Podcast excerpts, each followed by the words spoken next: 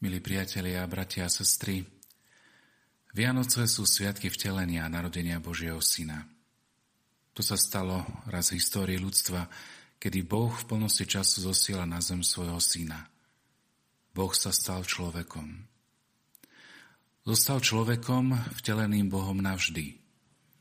Význam Vianoc pretrváva v naveky a Boží Syn sa stal človekom aj pre naše pokolenie, pre našu dobu, prišiel na tento svet aj pre nás rovnako ako pre betlehemských pastierov, obyvateľov Palestíny či mudrcov z východu, rovnako pre rímskych okupantov, ba aj pre vtedajších a dnešných obyvateľov zeme. Boží syn všetkým ľuďom priniesol spásu. Ako to aj pekne spívame v jednej kolede, nám, nám narodil sa.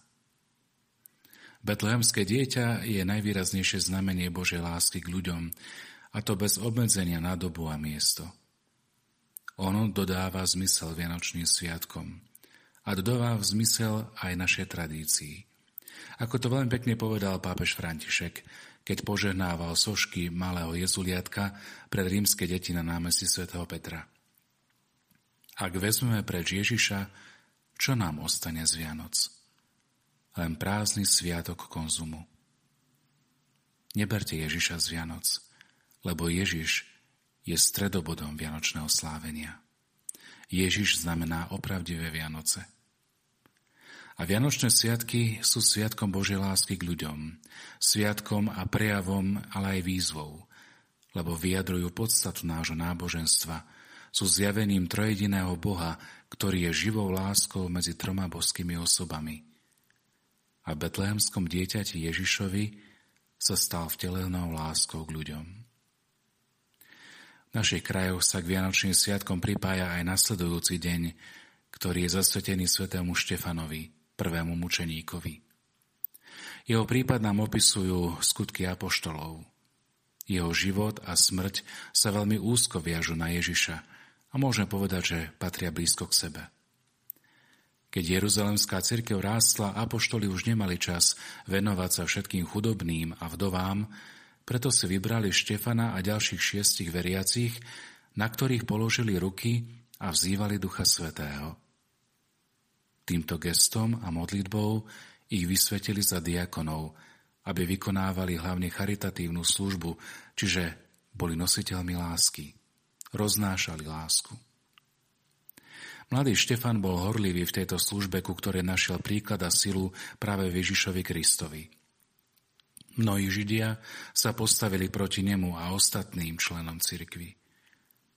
Štefana chytili a predviedli pred židovský súd a našli aj falošných svetkov.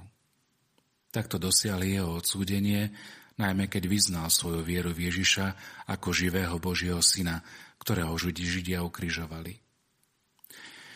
Štefana preto ukameňovali pre jeho vieru.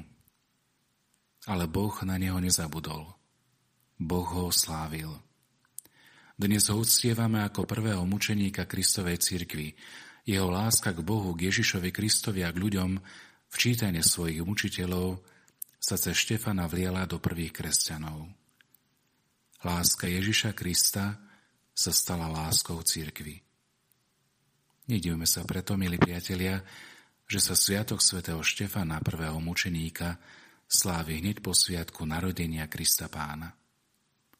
Ako Ježiš Kristus vstúpil do ľudských dejín cez svoju ukrižovanú lásku, tak svätý Štefan vlial svoju činorodú lásku do života prvotnej cirkvi. A my, milí priatelia, dnes žijeme z tejto lásky. Lásky Ježiša Krista, vteleného Božieho Syna, nielen počas Vianočnej doby, ale v celom roku, aj v našom živote. Všetkým vám prajem, aby sme prijali túto diakoniu lásky, ako ju prijal od Krista aj svätý Štefan, prvý mučeník. Amen.